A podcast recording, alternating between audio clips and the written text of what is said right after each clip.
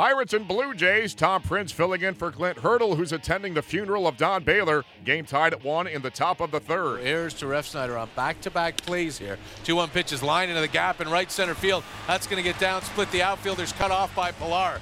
In to score is Cervelli. Held at third is Frazier. Josh Harrison's got an RBI single, and the Pirates have a 2-1 lead.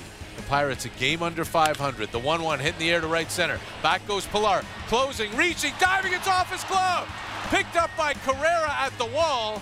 As Frazier comes in to score, Harrison comes to third. A double by McCutcheon on a play that we're so used to seeing Kevin Pillar make. It would have been another incredible catch. He got leather on it, but couldn't hold it. And it's 3-1 Pirates. One-two curveball hit in the air to center field, hit well. Marte going back, looking up, and that ball is gone. Number 20 for Jose Bautista, his fourth home run in five games. And the Blue Jays answer quickly.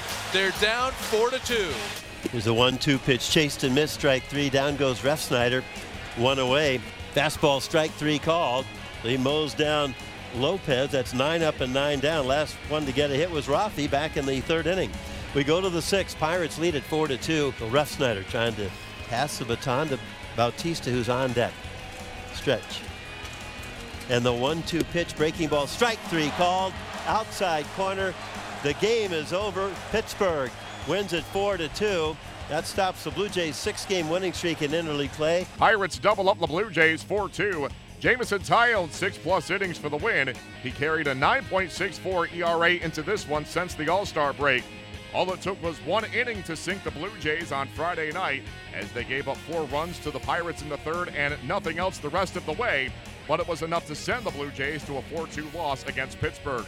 Here is Toronto skipper John Gibbons. Yeah, he was really good. You know, even though, I mean, his location, you know, was off at times, not as good as we've seen it. But, you know, I mean, he still, he was, he was attacking. He had, he had great stuff. Uh, yeah, it was one of those games he probably could have rolled nine anyway, you know, but yeah, we had trouble in that third inning, obviously. Uh, but he did a hell of a job.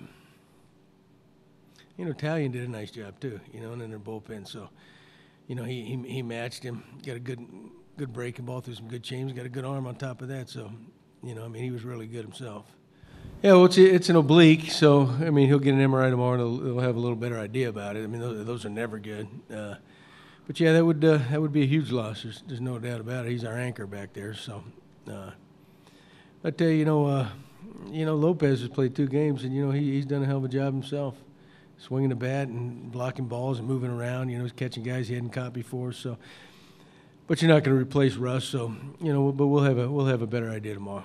Well, you know, Josie's as durable as anybody I've ever I've ever managed. I know that, and, and uh, I mean, really, he comes to play every day. You know, when he's banged up, he, you know, he'll he'll tell you too. He, he gets paid to play. You know, he, he honors that part of it, and and he's played through some banged up injuries. You know, uh, I mean, a couple injuries last year, nothing he could do about. But he's gone out there many times, beat up.